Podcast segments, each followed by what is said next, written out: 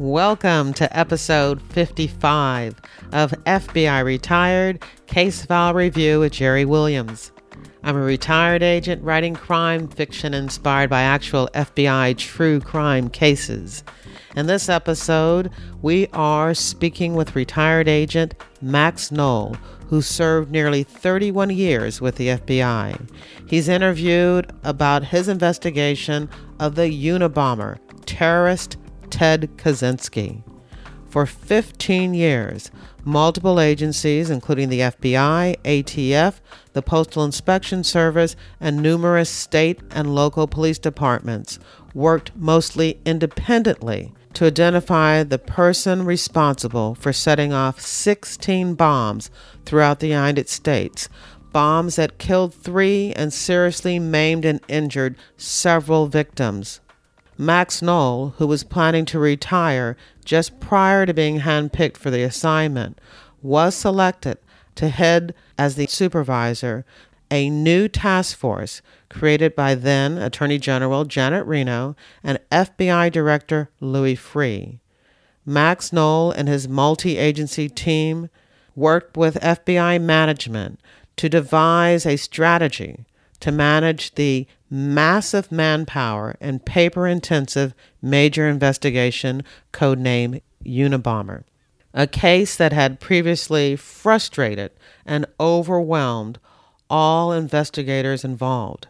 Ted Kaczynski's name was among the huge list of potential suspects. As luck would have it, the Unabomber's anonymity was finally cracked when Kaczynski released his infamous manifesto. Noel and several other members of the task force received the Attorney General's Award for Distinguished Service for their efforts, and Max Noel along with SAC Jim Freeman and ASAC Terry Turchie, wrote a book, Unabomber How the FBI Broke Its Own Rules to Capture the Terrorist Ted Kaczynski. It's all about how, after 17 years, they were finally able to identify, capture, and convict Ted Kaczynski, the notorious Unabomber. This is another one of those fascinating cases that's going to take us two episodes to get through. In part one, we talk about the difficulty of the investigation and of bringing all of those different agencies to work together as one. In part two, once we've identified who the Unabomber is, Max tells us all about what it took in order to plan an arrest scenario that would make sure that no one was harmed. Not Ted Kaczynski, not the investigators involved, and certainly no more members of the public. Both episodes are absolutely fascinating. I also want to remind you that I touched on this case once before, early on in episode three, when I spoke to Jim Fitzgerald, who was the profiler assigned to the task force. So you might want to go back and, and listen to that again too. Before we get to the interview, I just want to let you know that I am stuck over at Amazon for my book, Pay to Play, about a female FBI agent investigating corruption in the Philadelphia strip club industry. I've been trying to get to 50 reviews and I'm still stuck at 48. So if you've read the book, you've enjoyed it, please go over to Amazon and uh, give it a review. I do want to tell you about a message that I got a few days ago. Uh, a message on LinkedIn from Bryant, and I loved it. This is the message he sent. I thoroughly enjoy listening to your podcast. It's been great to hear it improve with every episode. You are a master interviewer and storyteller. I loved your message, Bryant. You know that because I sent you a message back right away, thanking you for listening and letting you know I listened to some of those earlier episodes and I just cringe. Wasn't quite sure of myself, but now I'm just enjoying the process. I actually visualize that we're all listening at the same time but I am the one that was appointed to ask all the questions for the group. I'm having a blast.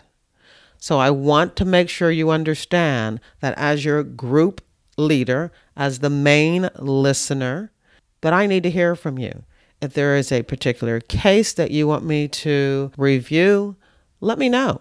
I am still looking for uh, someone to talk about healthcare fraud, definitely the opiate epidemic.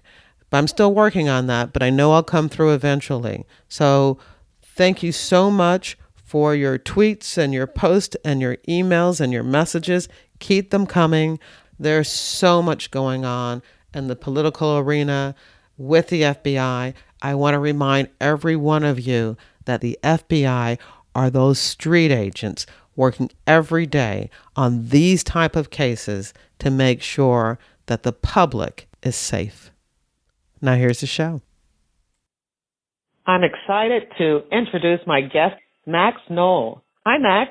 Hi, Jerry. I was going through your book, Unabomber, how the FBI broke its own rules to capture the terrorist, Ted Kaczynski. One of the things that I read was this sentence that I think sums up the whole investigation. I want to see if you agree.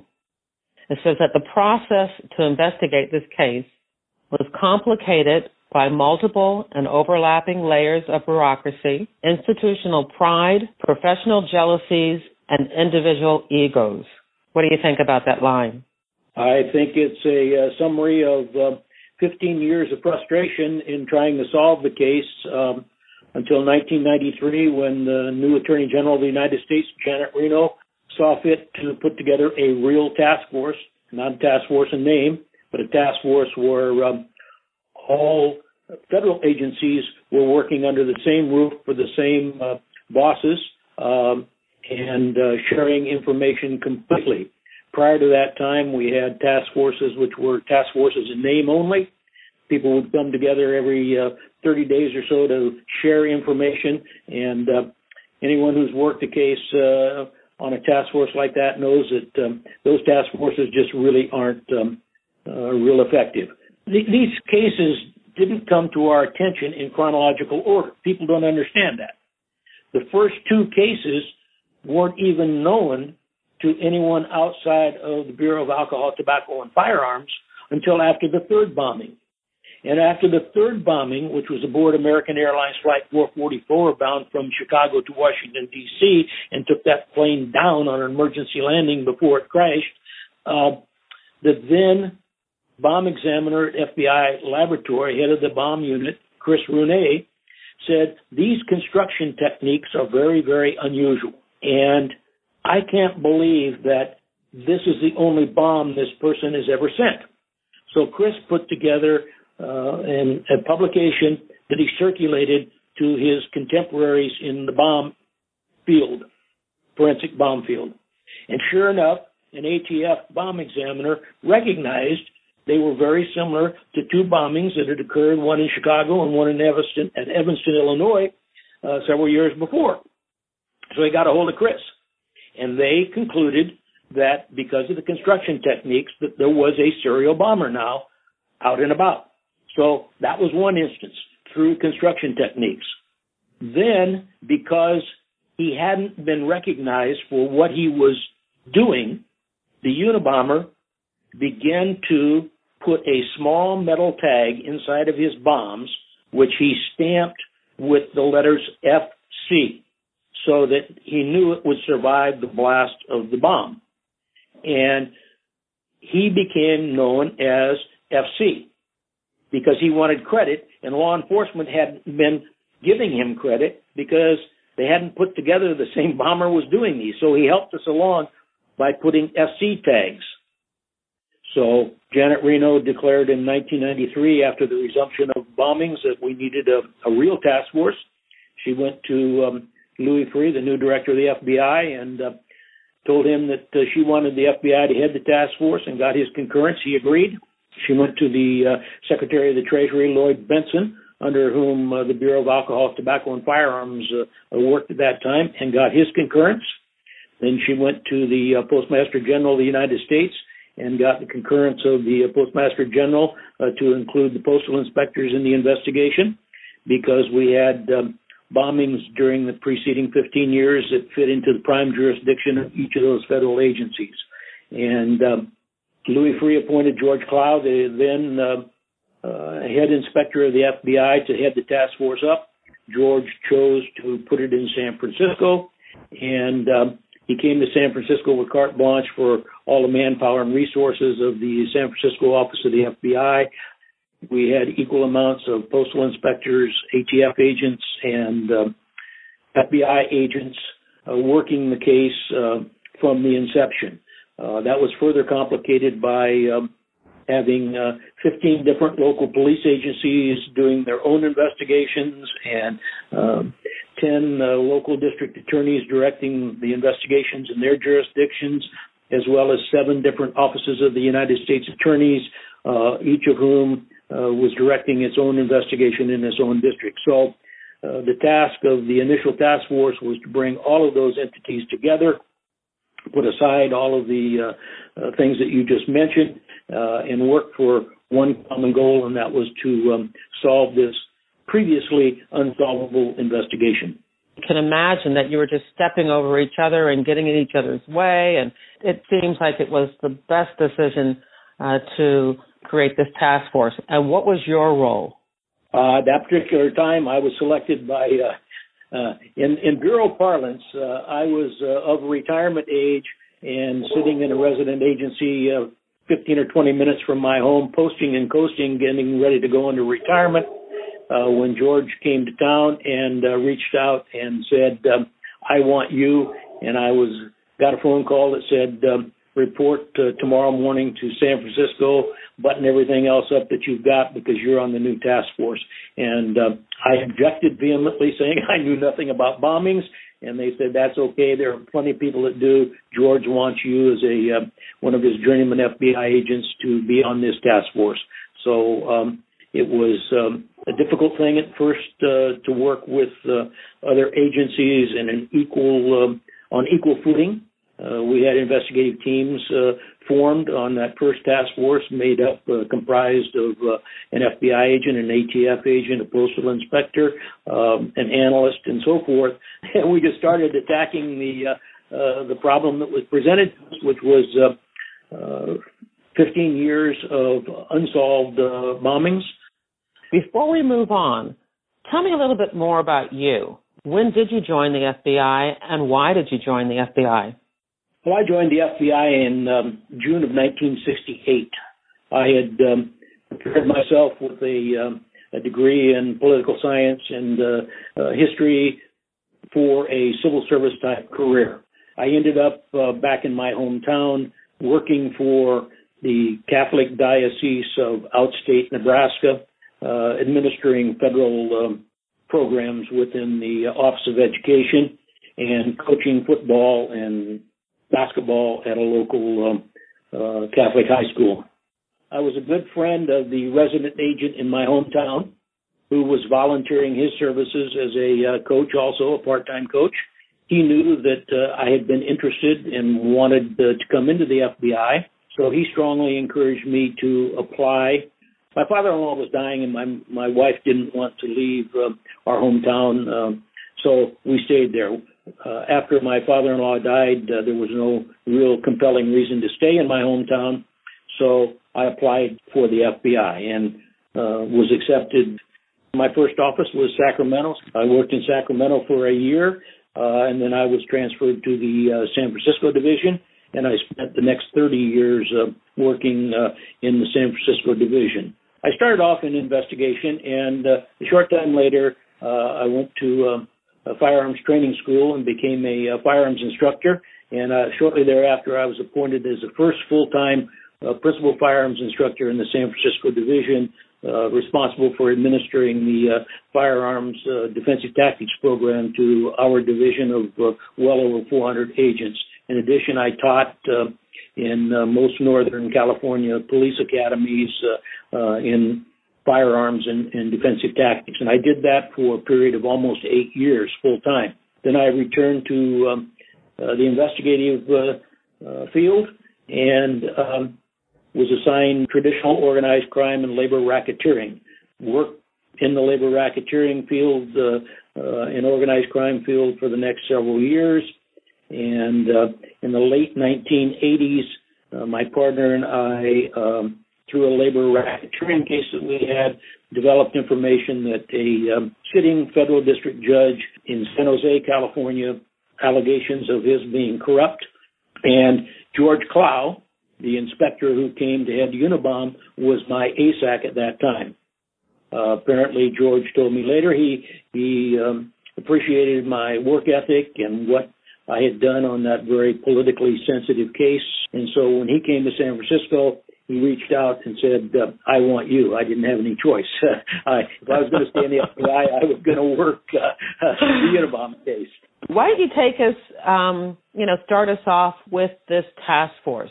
Now, all these people are coming together, have never really worked together. They've got this phenomenal, unbelievable task of trying to pull all the information that each agency has developed over the years.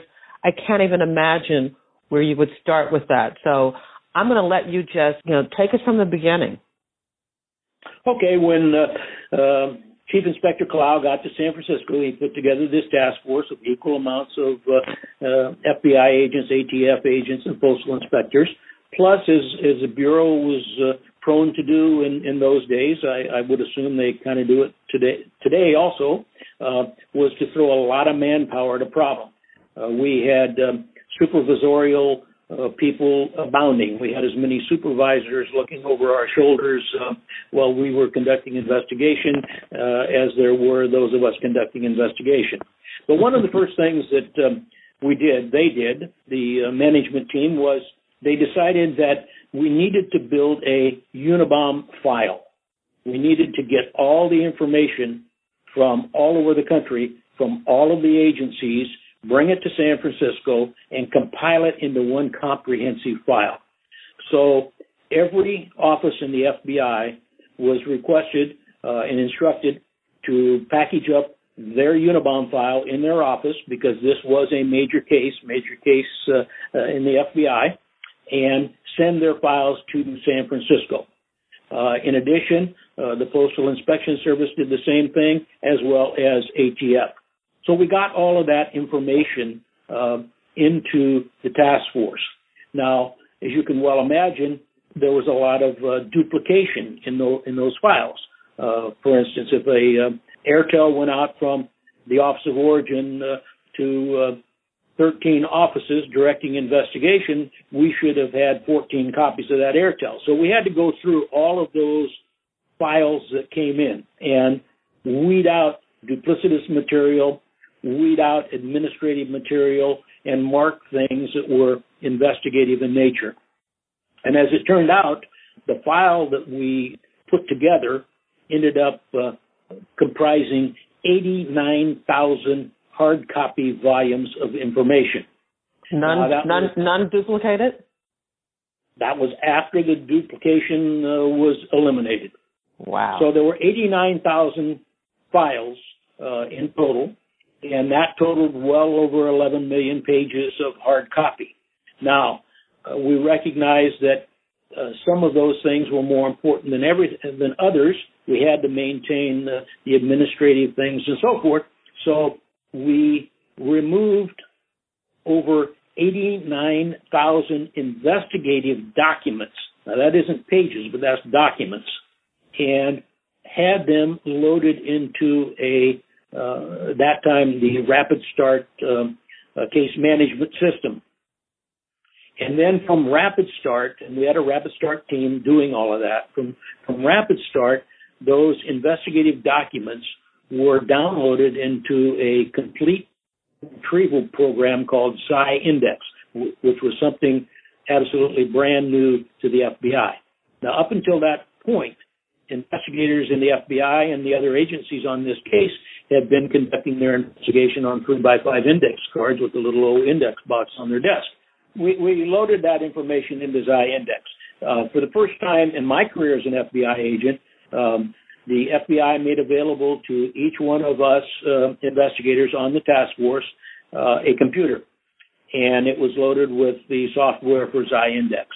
And that information was now available to us as investigators on our own computers, which we could search and build our own investigative files. And it was a, it was a godsend uh, because rather than have to go to the main file of 11 million uh, pages, we could now let our fingers do the walking on the computer. But it was a um, double-edged sword because we all had to be trained in how to use those computers. And now, this was back at a time when most people, especially in the FBI, didn't have computers on their desk. No, no, we were the only ones in the San Francisco division that had, you know, personal computers, uh, desktop computers. So uh, we were able to um, begin the investigative process um, because we had those computers. Now, that first task force, uh, that was that was probably the most monumental thing that we had to do. But then uh, we had to decide, the task force had to decide uh, how to approach the investigation. And the consensus was we needed help from the public because we had very little forensic information from bombs because the Unabomber uh, did all kinds of things to avoid detection, and we didn't. We only had one or two items of forensic value through the pre, from the preceding 15 years. So the consensus among all of us was that we needed the public's help. And how could we get the public's help? Well, one way we believe strongly in was through a reward. Um, then the question began uh, became how much? How much money would bring someone forward who hasn't come forward for 15 years? And we came up with the $1 million reward. Well, at that particular time, the FBI didn't get money appropriated from Congress for rewards.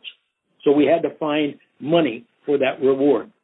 And we had a whole team of agents, uh, uh, led by uh, uh an agent from headquarters, that went out into the various industries that had been affected by uh, the Unabomb bombings, uh, universities and the medical industry, the airline industry, and entered into binding contracts with them for pledging money so that if we got information from someone who, which led to the identification, the arrest, and the prosecution of the Unabomber, they would qualify for a $1 million reward. So uh, that took the better part of the first year to get all of those contracts entered into and to have that um, reward money available. That is so that that is so unbelievable. It was almost like it's, it was like you were fundraising. Yes, absolutely. It's labor intensive. We had a whole team of people doing that.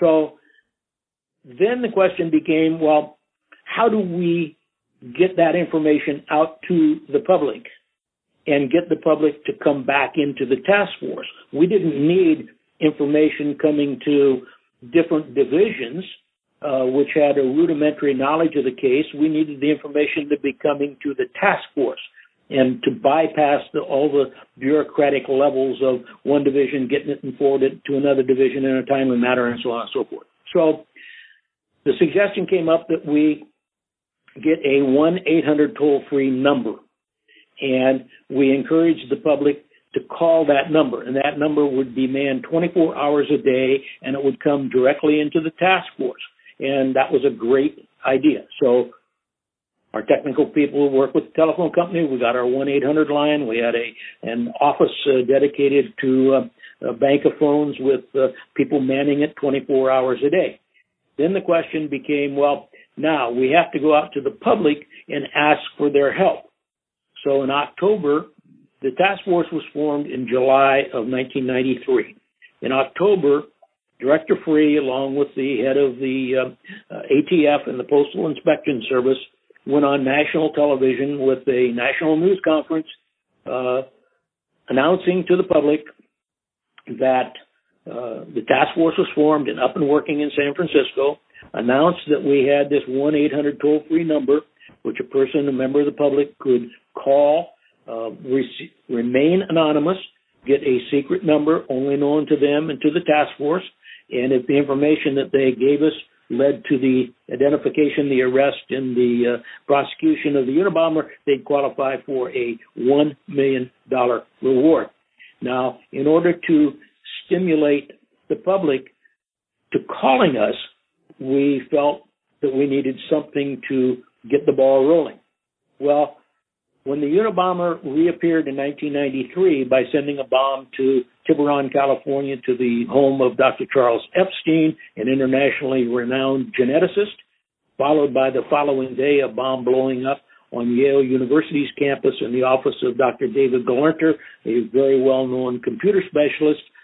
There was also a letter that arrived at the New York Times uh, offices in New York City to a fashion editor named Warren Hoge. The letter, editor. Uh, yes, and no one knows why Warren Hoge got, but it was addressed to him personally.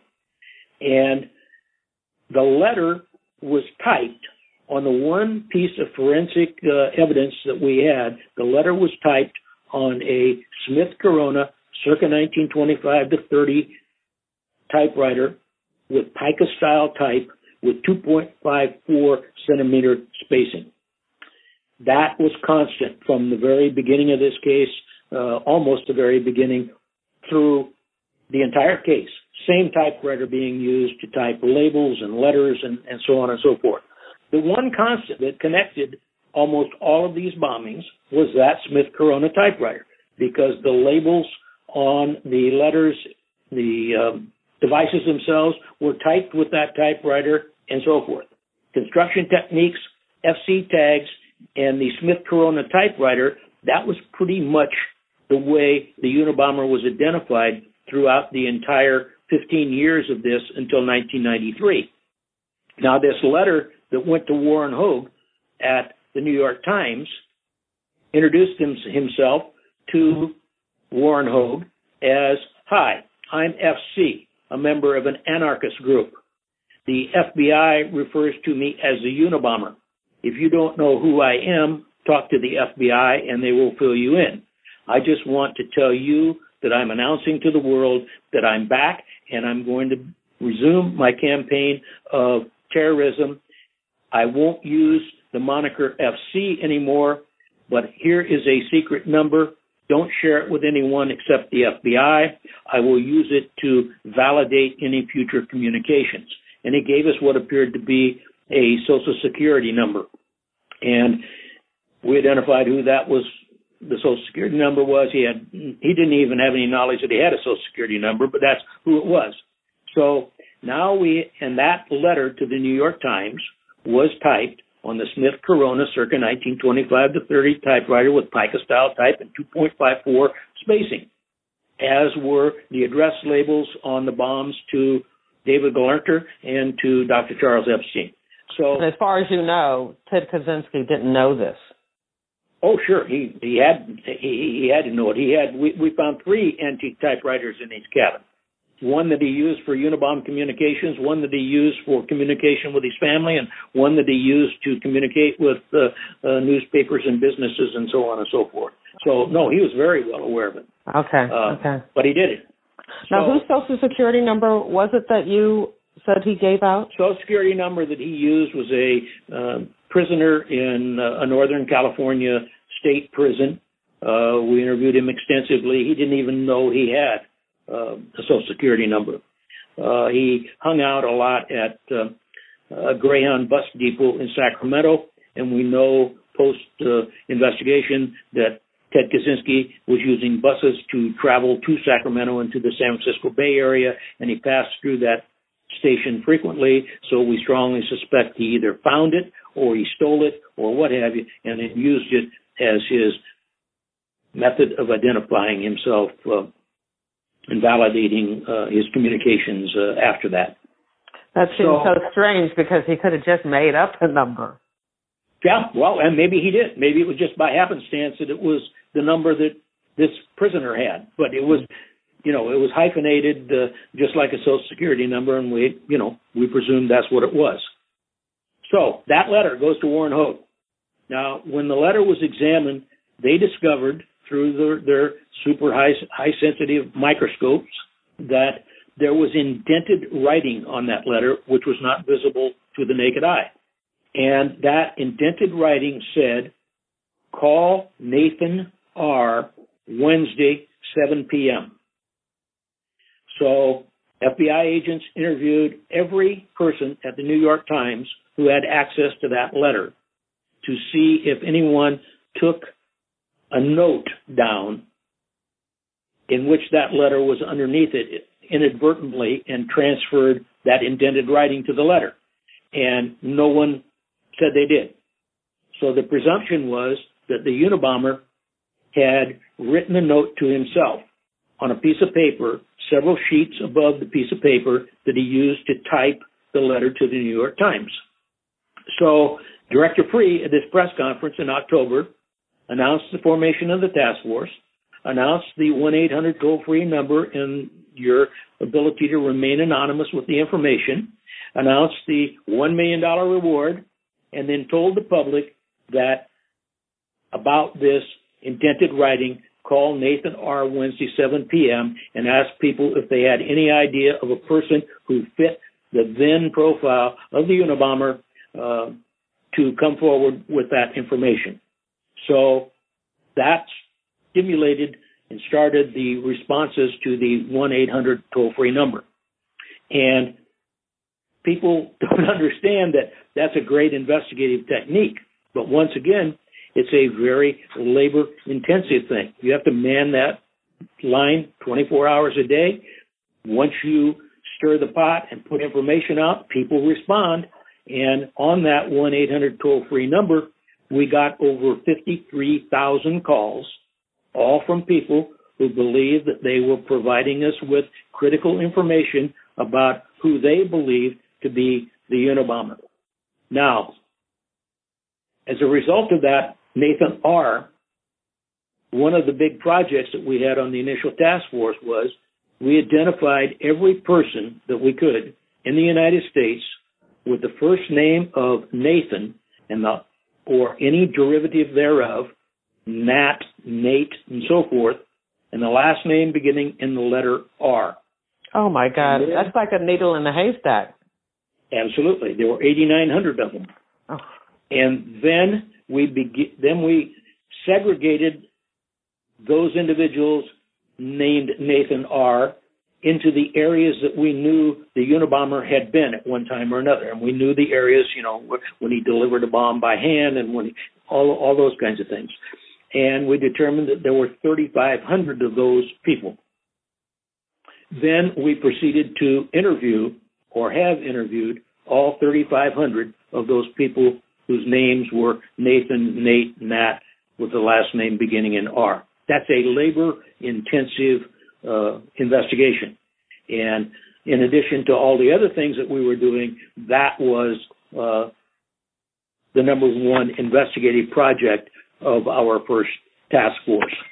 So c- compiling the file, uh, putting together that file, doing the Nathan R. Uh, investigation, then we decided to do a victimology project to try to see if any of our victims were connected whatsoever. So we had a whole team of people working on the victimology project.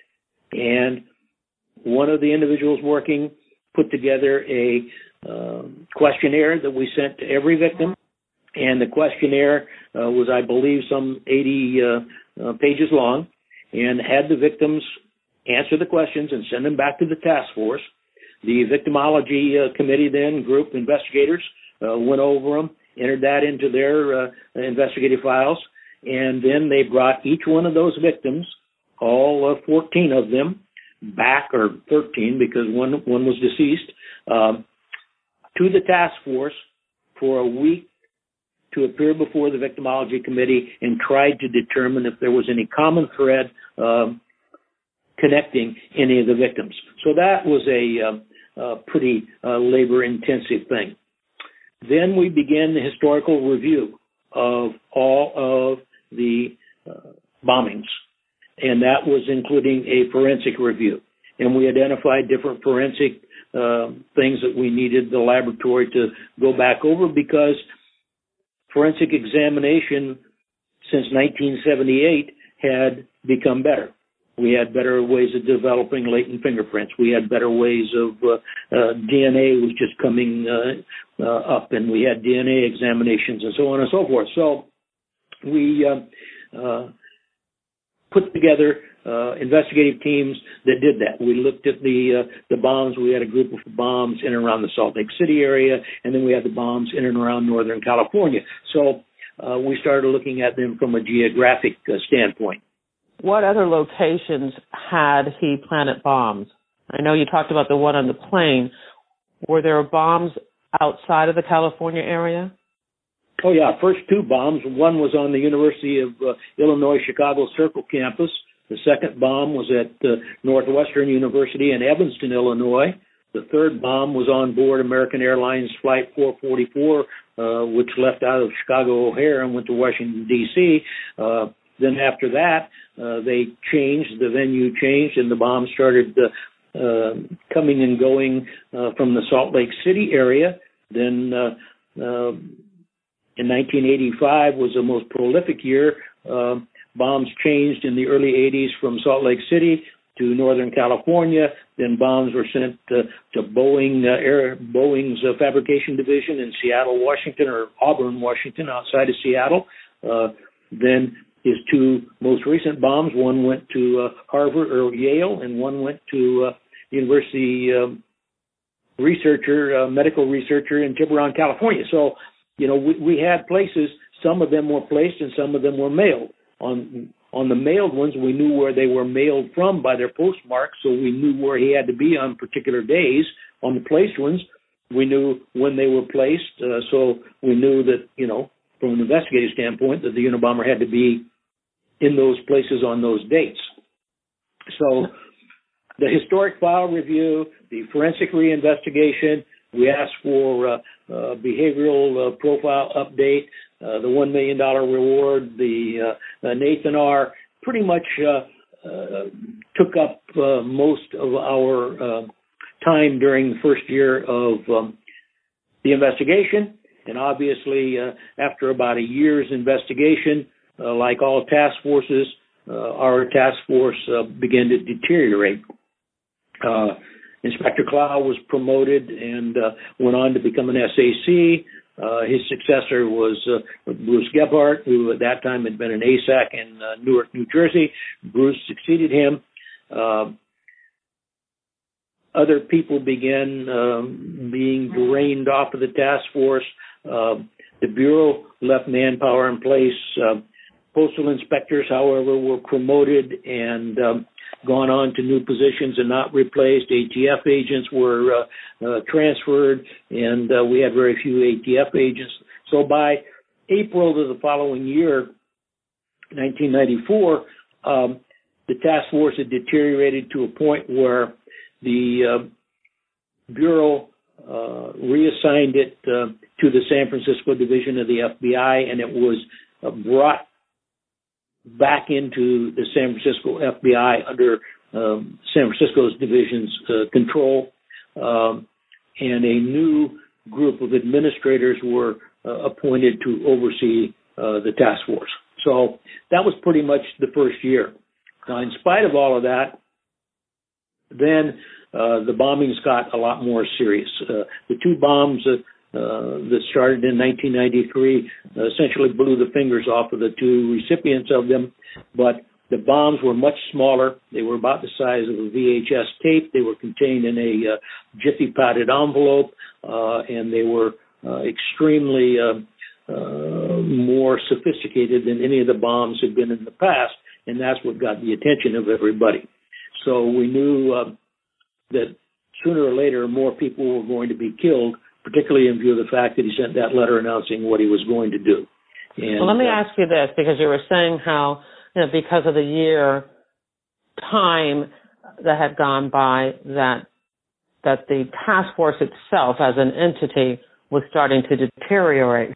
What about the investigators? How were they feeling? Were they discouraged? Well, sure. Uh, and we were losing investigators. Um, uh, the one um, thing that I'm very proud of is is the bureau didn't take investigators away. The bureau uh, maintained the investigators on the task force, but we were losing ATF agents, we were losing postal inspectors, and uh, there was a, a small representation in April of '94 on what remained of the task force. For instance, uh, the task force in April of '94 had, uh, as investigators, I'm not talking about the, the supervisors, but the task force as investigators had nine FBI agents, two postal or two um, ATF agents, three postal inspectors, uh, and one postal police officer. So, you know, it had uh, before it had been equal. We'd had you know equal amounts of everybody. Now it was becoming less and less. So, in April of '94, Jim Freeman, one of the co-authors on on the book with me, was RSAC. He took over the management of the case, and um, he took over ultimately the management of the case. But he appointed um, Terry Turchie, who was a supervisor in the uh, Palo Alto resident agency, to become the operational supervisor in conducting the day-to-day operation. Now, in the book, we explain Jim's thinking about doing that was that we had looked at this case for well over 15 years now, 16 years, in pretty much traditional fashion, and um, we weren't any closer to solving it than we'd ever been. So he kind of went outside the norm and raised a lot of eyebrows by appointing Terry, who was a FCI supervisor, uh, to come and head the operation of the um, bombing investigation looking for the Unabomber. Let me add that uh, for the listeners that FCI stands for Foreign Counterintelligence. Yes, and he was in he was he was in the Palo Alto resident agency, which was uh, a big foreign counterintelligence uh, resident agency in the San Francisco division. So when Jim did that, it raised a lot of eyebrows on what does this uh, FCI supervisor know about supervising a uh, bombing investigation. Well, why do you so, need both? What was Terry doing different than what you, as the task force uh, squad leader, is doing? Uh, he did a lot of things differently at that particular point. I, I could, I could talk for hours, but uh, Jim, Jim's feeling on this was that uh, the way that a FCI uh, investigator looks at things is traditionally different than the way that that a uh, criminal uh, person does, and he thought that it was important to introduce that um, different look uh, to the investigation. And he was true. Terry did. Terry looked at things uh, uh, differently and reorganized task force. And then Jim divested himself of his daily duties um, as the SAC of the San Francisco division and took over the case.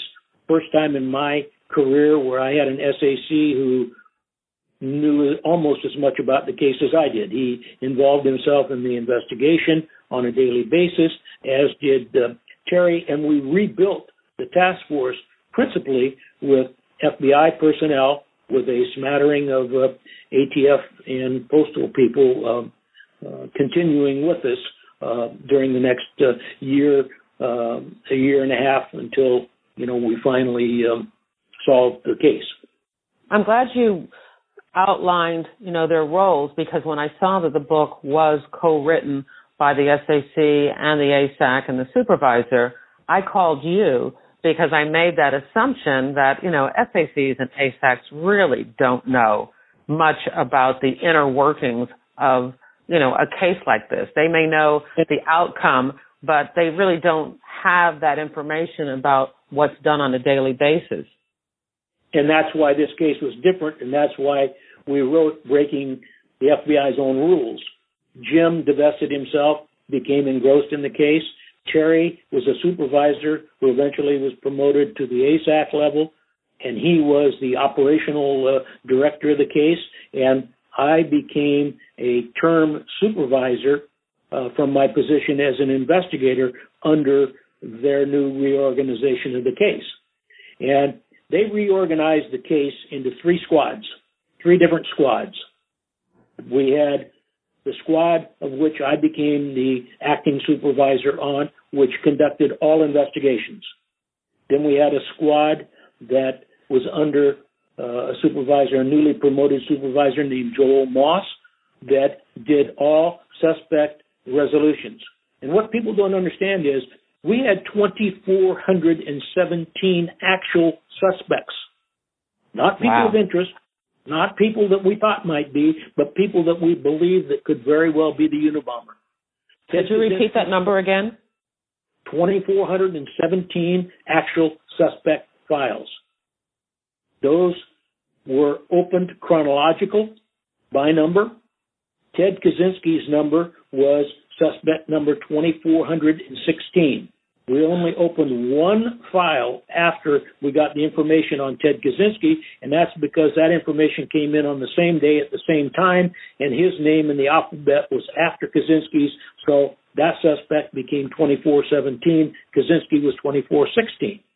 So Terry and Jim got involved in this, that suspect resolution. We had too many suspects. We, we didn't need more suspects. We believed thoroughly we probably had the suspect in our files, which we did. We just didn't have a case opened on him at the time.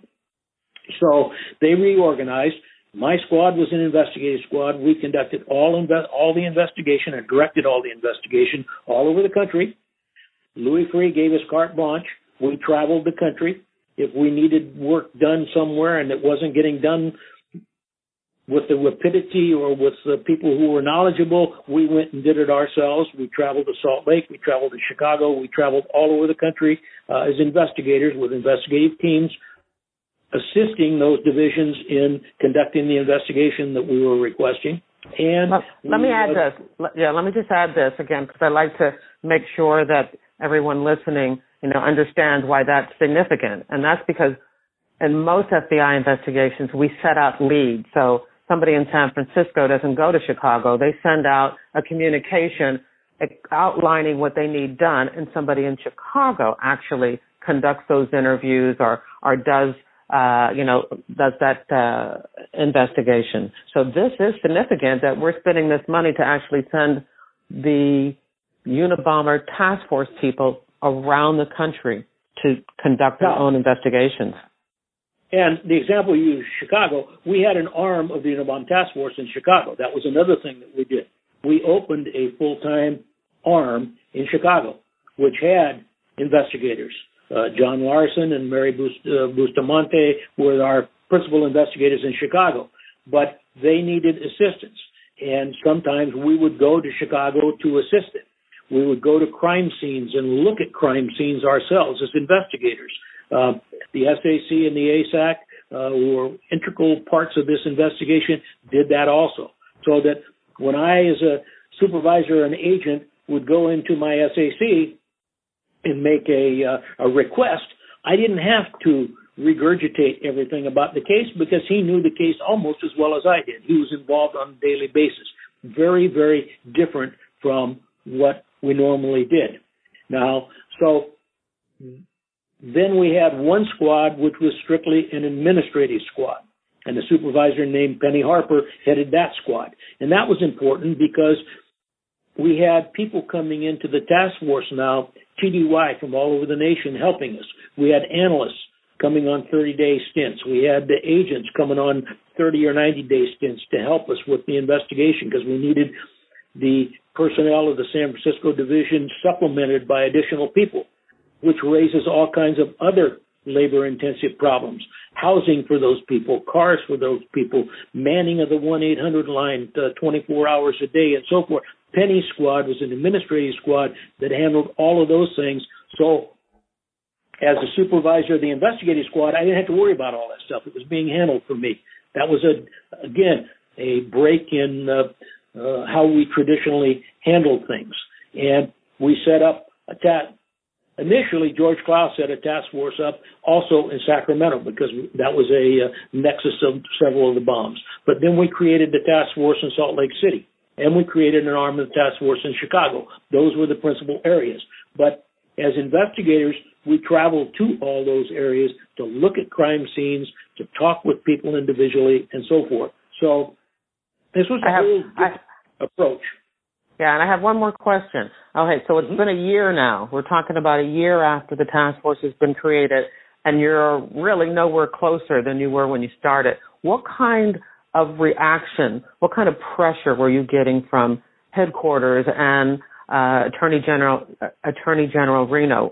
I mean, were you feeling that? Well, oh, absolutely. But the Attorney General was very supportive. The Director was very supportive Where we were getting pressure and where we weren't getting cooperation was from SACs around the nation and from the unit at headquarters handling the investigation. And we had to overcome all of that.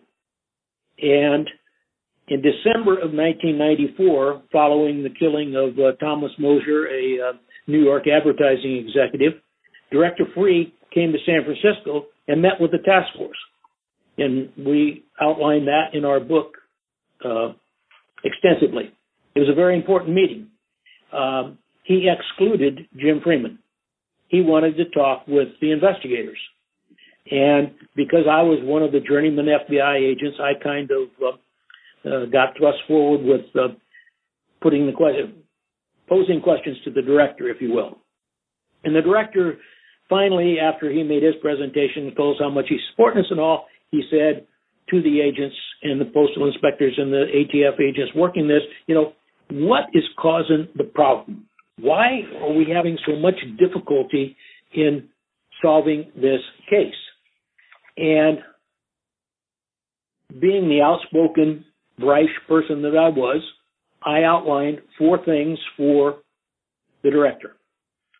And one of the things I said was, Director Freeh, this is a major case. And as you know, major case in the FBI has specific meaning. It isn't just a term. There are specific budget things, there are specific reporting things, and so on and so forth. And leads being sent out have 10 day deadlines on a major case. You send a lead out, it's supposed to be back, covered, and back within 10 days at that time. And we weren't getting them back. And we would send these leads out, let's say to Los Angeles, and we'd never ever hear back from them. Mm. And we can't send agents to every one of the divisions to cover leads. So you get on the phone and you call down there, and the supervisor in charge will say, Hey, pal, we have our own investigative priorities in this division. Our SAC sets them. And he tells me that I have carte blanche, or I have the ability to cover them when we get around to them, as long as they fit within what we're doing in this division. And I told the director, you know, that that's inappropriate. You know, you tell us to do this work, and then you want to know why we can't get work done and why we have to have these travel budgets and so forth when other offices are non-responsive. Because if you remember back at that time, this is when the FBI was decentralizing and was giving a lot more autonomy to the field. And when SACs are saying, hey, you know, we'll cover it when we get around to it. How can you come up with an investigative program that attacks a problem if you can't even get results of the leads back? So that's number one. He said, okay, what's next? And I said, well, one of the problems in the past with this case has been that the Office of Origin, which was originally Chicago and then it became San Francisco later, acquiesced their investigation to the explosives bomb unit. And we weren't getting the forensic things that we were requesting from the explosive bomb unit and the laboratory back in a timely fashion. We said we identified something like 40 or 50 new forensic issues and sent them back, to, and they said, "Hey, we'll we'll do them when when we can." We, and they were conducting the investigation as opposed to the field. They didn't know the case like the task force knew the case. We knew the case better than anyone. Okay? He said, okay, what else? I said, well, we're not getting the service out of the behavioral analysis unit at uh, Quantico. We're asking, this is uh, 16 years after the beginning, uh, we're asking for a new behavioral profile to assist us in looking at these 2,417 suspects and they're just telling us the profile is a profile. And then we say, well, which profile? There were, I believe, seven different profiles done over the years, and they were dramatically different. Hmm. Who, which one do we pay attention to? Can't you do a composite profile for us? So he said, okay, and he addressed that issue. And then lastly, we said the lack of continuity at FBI headquarters is killing us. The unit back there that is directing this investigation doesn't know anything about the investigation. He said, well, give me an example. And I said, well, you remember a little over a year ago when you had your press conference and you announced the $1 million reward, the 800 toll free number, and the existence of Nathan R. Note. And we asked the public about Nathan R. And he said, yes. said, well, two days ago, we were having a conversation with the supervisor at headquarters and his unit chief, and we're talking about other divisions not responding to our Nathan R. leads we're sending out in a timely fashion. And in the in the middle of that conversation, the supervisor at headquarters, who's running this case, said, "Oh, whoa, whoa, whoa, whoa! Wait a minute, pal! Wait a minute! Wait a minute! Back up there for a minute, would you please, pal? Hey, pal, would you tell me who the hell's this Nathan R. guy that you're talking about anyway?" no. I was incredulous. I said, Director Freeh, you announced it on national TV. We know it here. Everyone in the United States knows it except the supervisor at FBI headquarters who's running this case. He doesn't even he hadn't even engrossed himself in this case enough to know who Nathan R. was. Well, that was all changed. Director Freeh addressed every one of those issues. He went out to SACs and all the divisions and told them he was holding them personally responsible for a timely investigation when it was requested. He changed the laboratory. He assigned a person from FBI laboratory to our task force and worked between the task force and the laboratory in resolving problems and getting investigation conducted. He did the same thing with the behavioral analysis unit and assigned a, uh, a full. And the behavioral analysis, Terry Turchie said they aren't going to service our case. We're going to go over to the foreign counterintelligence side and get one of our behavioral analysis program people, the BAT people, to come over and assist us because we're not getting anything out of Quantico. Are those, are, those are two different. Those are two different units. Oh, absolutely. Yeah, FCI has a whole different uh, program than the the critical incident response group in Quantico. So we had our own behavioral analysis person from the FCI side of the house, and the, and the director was incredulous. He changed that and assigned a full-time person from Quantico to come to San Francisco and become a part of our task force and learn the case as much as we did. So was, was that Jim Fitzgerald? Yeah, and it became Jim Fitzgerald, and Jim became an integral part of our our group. Then he assigned a permanent supervisor for the duration of the case at FBI headquarters, Tom Nunemaker. And Tom was wonderful because he got into the case and he learned the case and he did the case because he knew the case now. We didn't have that revolving door at headquarters where a supervisor comes into the unit, gets his uh, uh, card punched or his clock punched, and goes on about the way. And now we got a new one that we got to explain the case to every time we go in for a request. So this was a very um, seminal part of this investigation. Um, and was again another one of those times where we were breaking rules and uh, going forward with a completely different type of investigation. Jim Freeman, as the director of this investigation in the SAC, could circumvent all layers of bureaucracy and go directly to Louis Freeh. Terry Turchie had a very close personal relationship with Janet Reno, he could go directly back there and talk to Janet Reno without going through all of the position papers and all of the suits that wanted to accompany and go over and you know get FaceTime with the Attorney General. Terry could go by himself and uh, present uh, what was going on.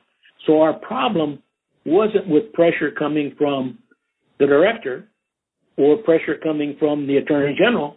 Our problem was the artificial type of pressure that was imposed on us by SACs and other division and by uh, lower level bureau headquarters people. I guess that answers your question, but uh, can you think of another case like this? Because you're you're you're talking about you're breaking rules, but those SACs, and I'm not trying to, to defend them, I'm not at all. but this, this, this is also. Hmm? It was a totally different thing, and, and I understand their position. But you know, to try to manage a case that has 11 million pieces of uh, paper on it and try to come up with a uh, good way to attack it and, and so forth was was virtually impossible when you didn't have concurrence with everybody, and uh, that's why uh, the director allowed this case, and it's the only case of its kind because it wasn't like uh, we have other big cases, certainly, but none of the magnitude that span 17 years and have the size of file that this was. Let me ask you one more question about that. Sure. If you had gotten the immediate cooperation of all of these offices and all of these agencies, if something like what you ended up with had been created at the very beginning, do you think that the case would have been solved sooner? No, I doubt it. I, I, it made it more difficult, and it made it. You you ask about the kind of pressure we had and so forth for not solving it. I'm not sure that that um, it would have been solved um, any sooner because the the thing that solved the case um, was the publication of the manifesto, which is an all altogether different issue. But we didn't have the manifesto until later, so it would have made the case easier to investigate, but I don't know that we ever would have solved it any quicker. Because what so, you needed was that piece of evidence. What we need, yeah, what we needed was more evidence to to share with the public and more evidence to uh, um, look at and so forth. Uh, and again, you know, people say, "Well, it was easy. His brother told you who it was." Well, we have 59 other brothers tell us the same thing, you know. And once that information was proffered to us, by the attorney, Tony Bisceglie, back in D.C., we identified Ted Kaczynski before they ever told us who his client's brother was. We had him in the files. But because of the rudimentary uh, description he gave us, gave us of his client's brother, we were able to go into our uh, computer files. We had people find this uh, uh interesting. We had we were collecting names from public source places with subpoenas and what have you of every place that we knew the Unabomber had ever been or had ever alluded to in his bombs. And we had well over 85 million names in a mainframe computer back at Bureau headquarters. And you can't manipulate it on a mainframe. So we had to, and I'm talking about something I know nothing about, but we had to hire a computer specialist and they had to buy a state of the art computer at that time, which was called a Sun SPARC 10, and download names from those 85 million names into the Sun SPARC system so our computer specialists who we'd hired outside from outside the bureau could manipulate them and give us computer runs of people. We'd say, okay, we want anyone born in Chicago uh, during this particular period of time or in Illinois in this particular time, graduated from uh, uh, high school in the Chicago area, went to undergraduate school in uh, Salt Lake City, and who got an advanced degree in uh, California. And he'd manipulate the uh, computer data and come out with printouts. We had a huge room filled from floor to ceiling with boxes of computer printouts that our analysts were going over on a daily basis.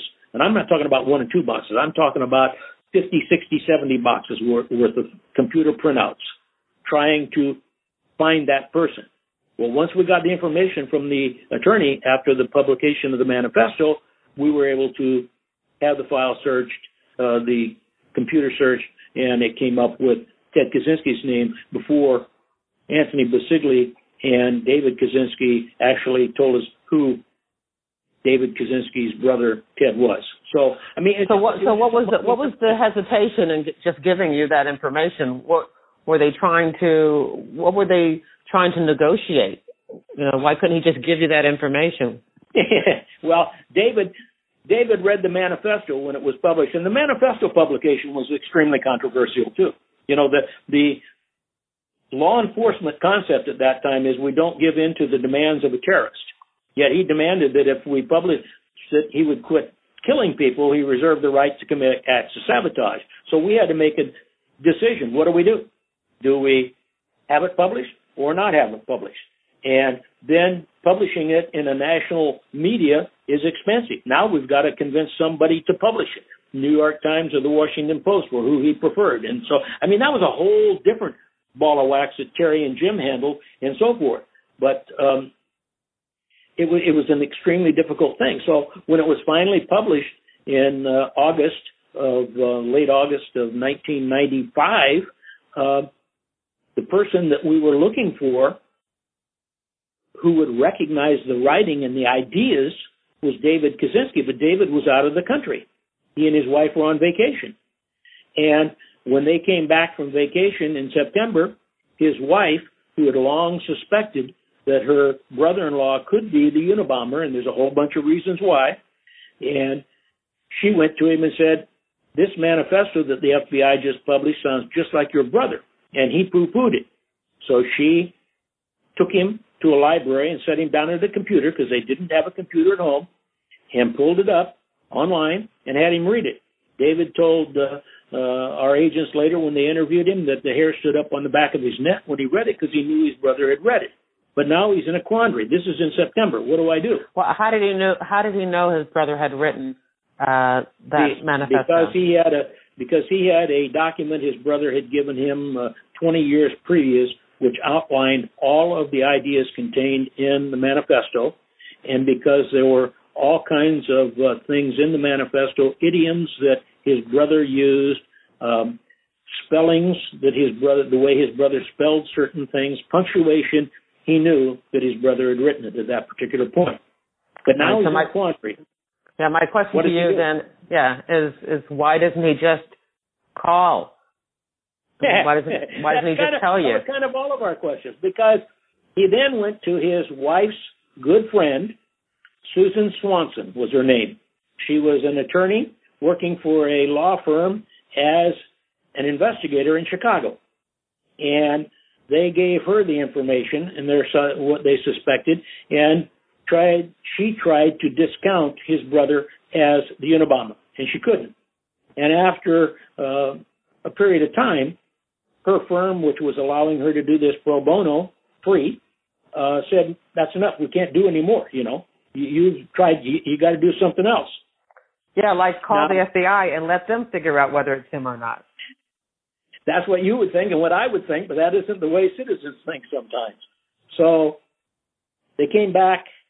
They had gone to a former FBI agent who had worked in the critical incident response group at Quantico. And they gave him the 21, the 20 page document that he'd gotten many years ago and the manifesto. And he was a linguistics analysis person. He was a person uh, who did comparisons. And he read them both and produced a big report and came back to him and said, well, it could be him and it could not be him. And it can't say for sure and what have you.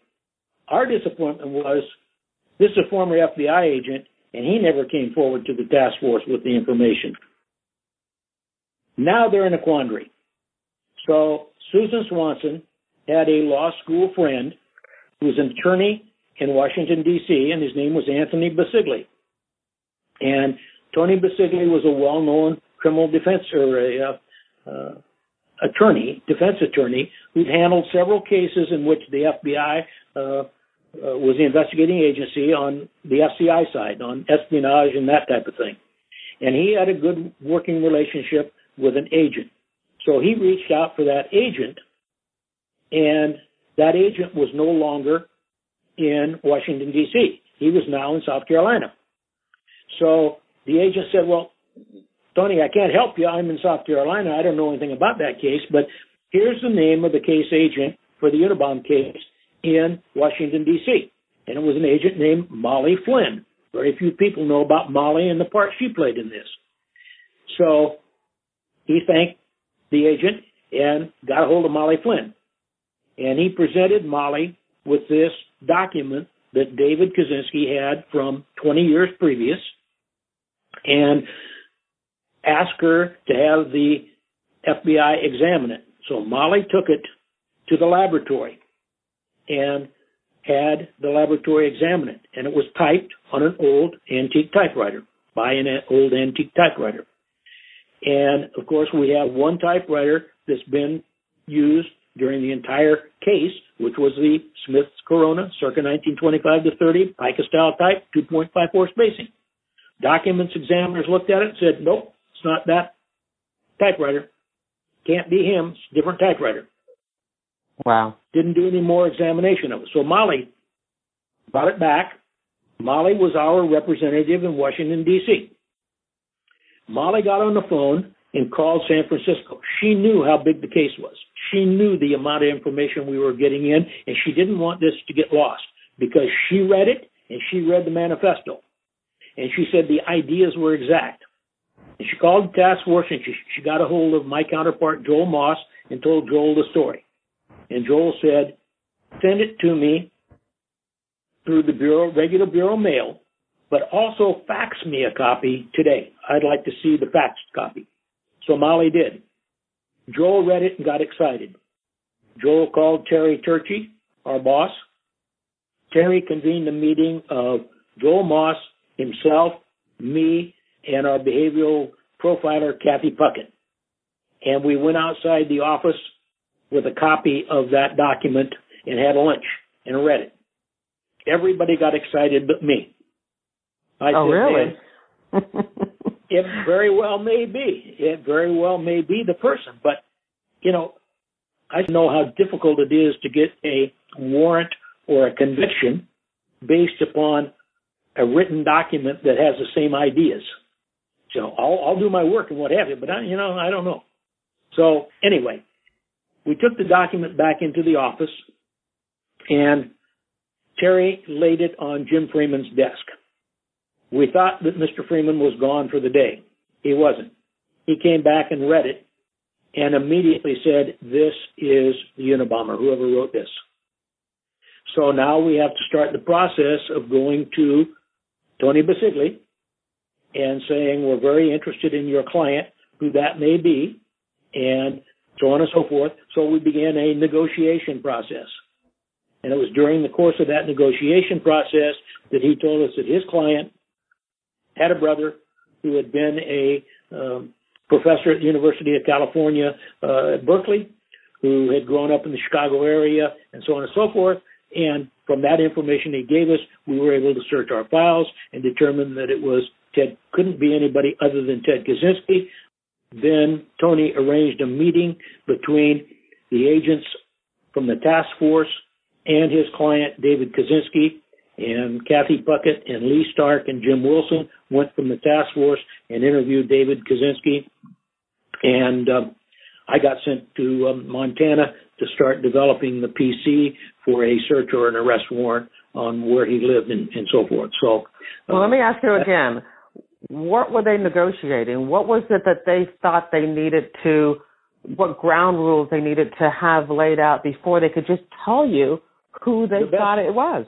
the, the biggest ground rule that they wanted was assurance from the FBI that if it was his brother, that we would not seek the death penalty.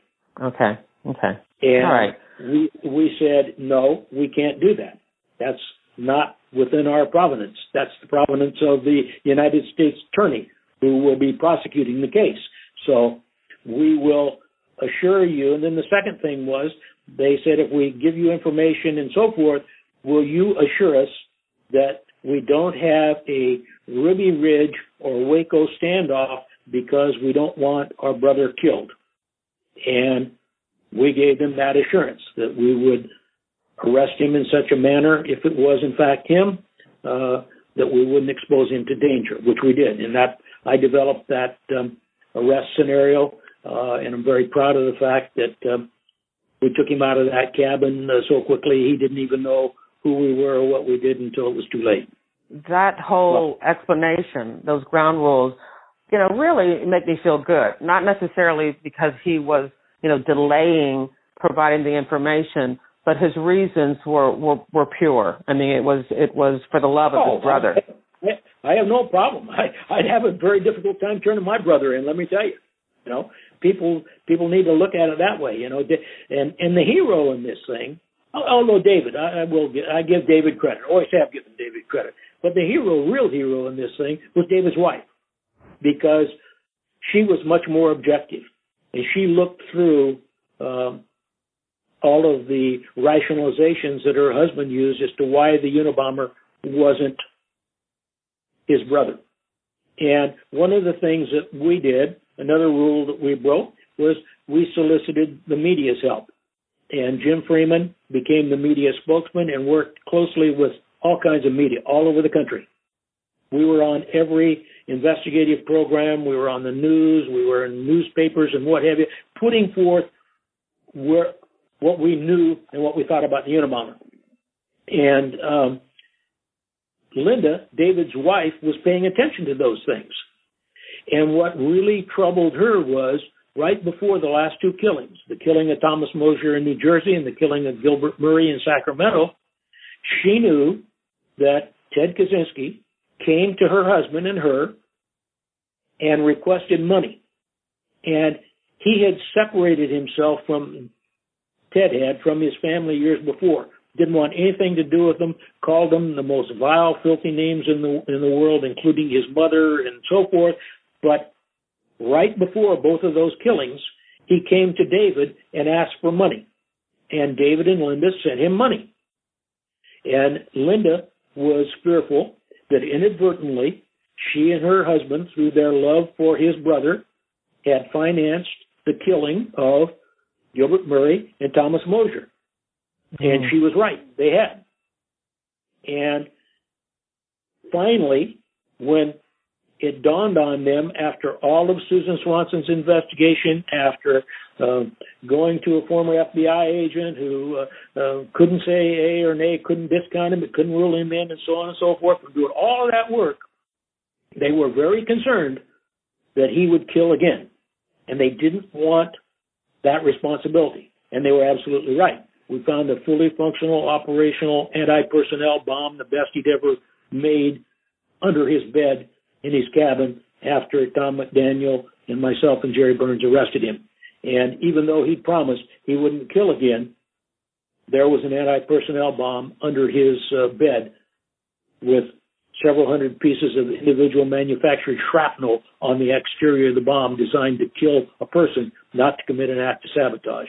So, um, you know, they they were right in their concern. It just took them a while to build up to coming forth and uh, giving us the information that was necessary. I have another question because I think this would be interesting too. How many other people contacted you after seeing that manifesto in the paper saying that they also knew who wrote it? Well, that was part of the 53,000 calls we got. I, I, I didn't separate them out by uh, uh, date, but a considerable number of that those 53,000 calls were uh, from people uh, very similar saying that. And you know, we've taken over the years various people have been critical and what have you, and saying we only looked at certain things and we only uh, we didn't look at uh, everything that we should. But you know, we had 409 suspects, actual suspects, 409 of them that were reported to us by various family members. We had 60 brothers, including David, nine stepbrothers, 46 brother-in-laws, 10 husbands, and the category I like the best, we had 160 ex-wives reporting their husbands, just in case he might be the public. 16 fathers, three stepfathers, three father-in-laws, 17 sons, one adopted son, four stepsons, 13 son-in-laws, 13 uncles, and 12 nephews, and 39 cousins. And they all told us that their relative was the Unabomber with equal fervency to David. So, you know, again, a labor intensive, manpower intensive investigation, and to try to discount all of those things was extremely difficult. And what made this particular one different was that David had a copy of that original writing yes. that to compare with the manifesto. Absolutely. And it was almost identical. And if he didn't have and, that and all he had was a suspicion, then he would have been lumped in with all of those other people. Well, probably not lumped in with all of them, but because in addition to that previous document, his mother was being moved from Chicago to where he lived, and uh, she had saved every letter she'd ever gotten from her son, from Ted. And David got his mother to agree to work with us also. So we got all of the correspondence from David and, and Ted, from David. We got all the correspondence between his mother and Ted from his mother. And we were able to construct timelines showing where he was at particular periods of time and what he was doing and what he was saying. So it, it was, you know, the the document that he had was extremely important, but so were a lot of those other documents. We it was it was just a major uh, a major thing to put together all of those um, uh, documents uh, of a timeline establishing where he was, so that we could show because we didn't have any forensic evidence from him. No fingerprints, no pieces of hair, no clothing. Um, well, we had, under- he planted evidence, for instance. Okay, you say no pieces of hair. Yes, we did. We had pieces of hair. We had pieces of hair recovered from a couple of the bombs, and the initial artist concept of him was in color, and it showed the Unabomber having blonde hair. Well, Ted Kaczynski took advantage of that. He would go to bus stations. He wrote about this, so that's how we know. He would go to bus stations and go into the restrooms and collect hair from the dressing area. He would take that hair home and clean it. And then he would take a blonde hair, cut it in half, and tape that blonde hair inside a bomb. And then he'd write, I did this so that I hope the blonde hair survives the bomb blast and that the bomb investigators find it. And they will deduce that since it was on the inside of the bomb, it inadvertently fell from the head of the bomb maker. Then he took the other half of that hair and would put it in the next bomb and write about hopefully they'll find it and now they'll do a hair comparison because we didn't have DNA back at this time.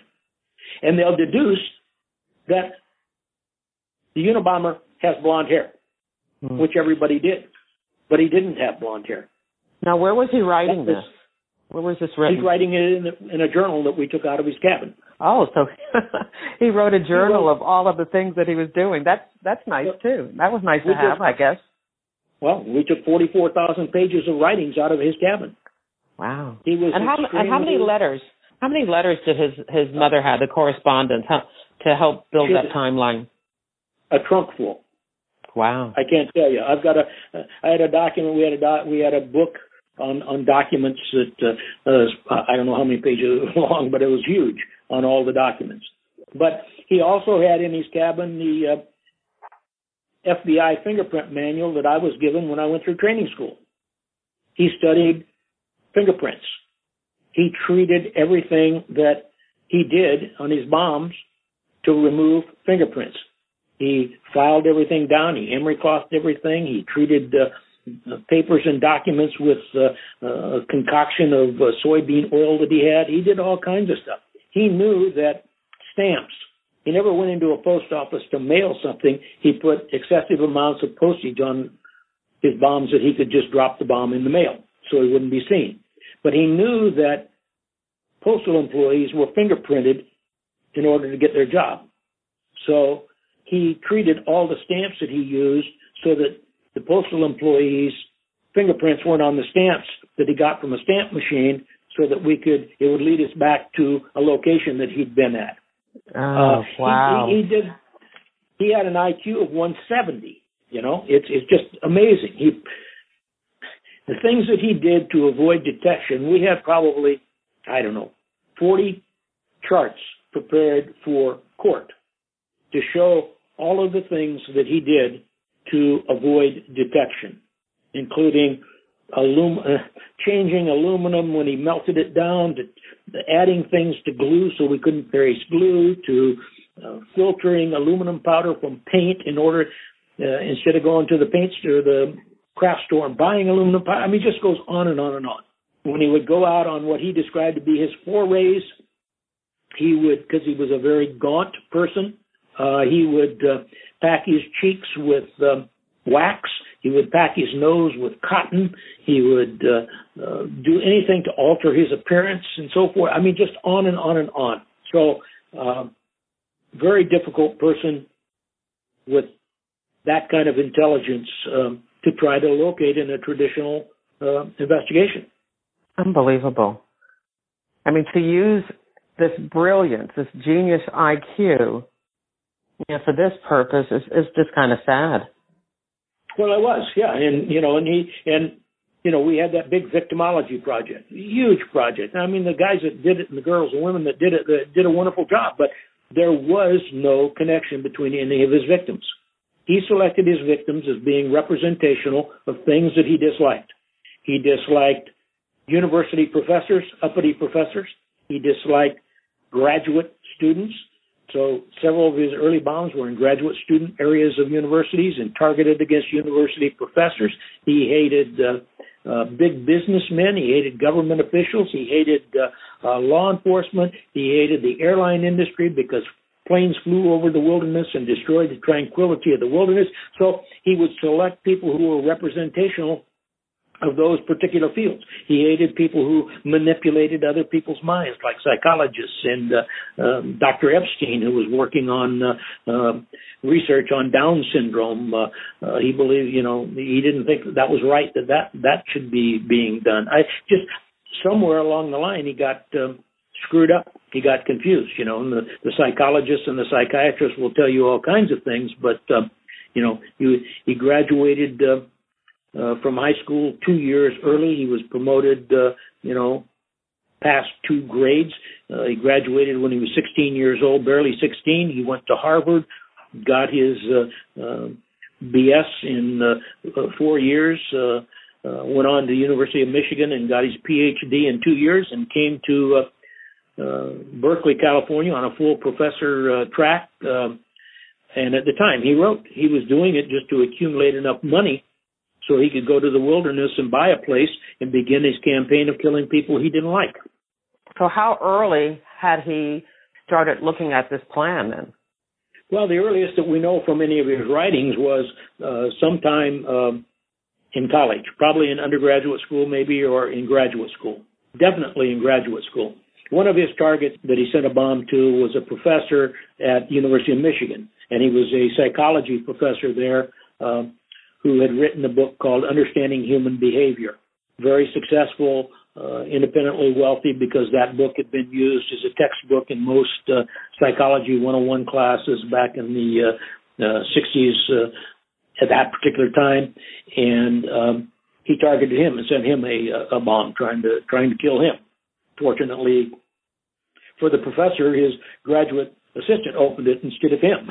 so, you know, but he was doing very controversial um, research on memory retention and transfer. And uh, Kaczynski didn't like that. He thought that was wrong to be doing that kind of uh, work. So, a very unusual person, a very um, unique individual who presented a lot of very unique problems. Max, this is absolutely fascinating. So, you've taken us to the point now where we know who the Unabomber is.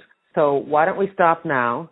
And then next week, we'll come back and we'll do an episode just on what you did once you had identified him, because I take it that you just can't go arrest him. Now you're putting together the case. And how do you take that time to be able to get a warrant when you're also fearful that he could be setting up a bomb for the next victim? So we'll talk about that in part two of this episode. Sounds good. And that's the end of part one. Come back again next week for episode 56, part two of the Unabomber terrorist Ted Kaczynski case. As always, back at jerrywilliams.com, you'll find photos of Max Noel, and this time you really should check out those photos. Remember, Max is the person who put the handcuffs on the Unabomber, and he's got the pictures to prove it including that famous Newsweek cover photo of Max Noel with Ted Kaczynski. There's also a link to an FBI overview of the case with a video of his cabin in Montana. And there's a Washington Post article which includes a timeline of all 16 bombings and of the progress of the investigation. And there's also a link so you can find out more information about Max Noel's book about the Unabomber. This was a great episode, so don't forget to share it with your friends, your family, and associates. I make it easy for you. At the bottom of the episode show notes at jerrywilliams.com, you'll find all the social media share buttons. I don't have a crime fiction recommendation for you this week, but if you're looking for something to read, you know I have an answer for that.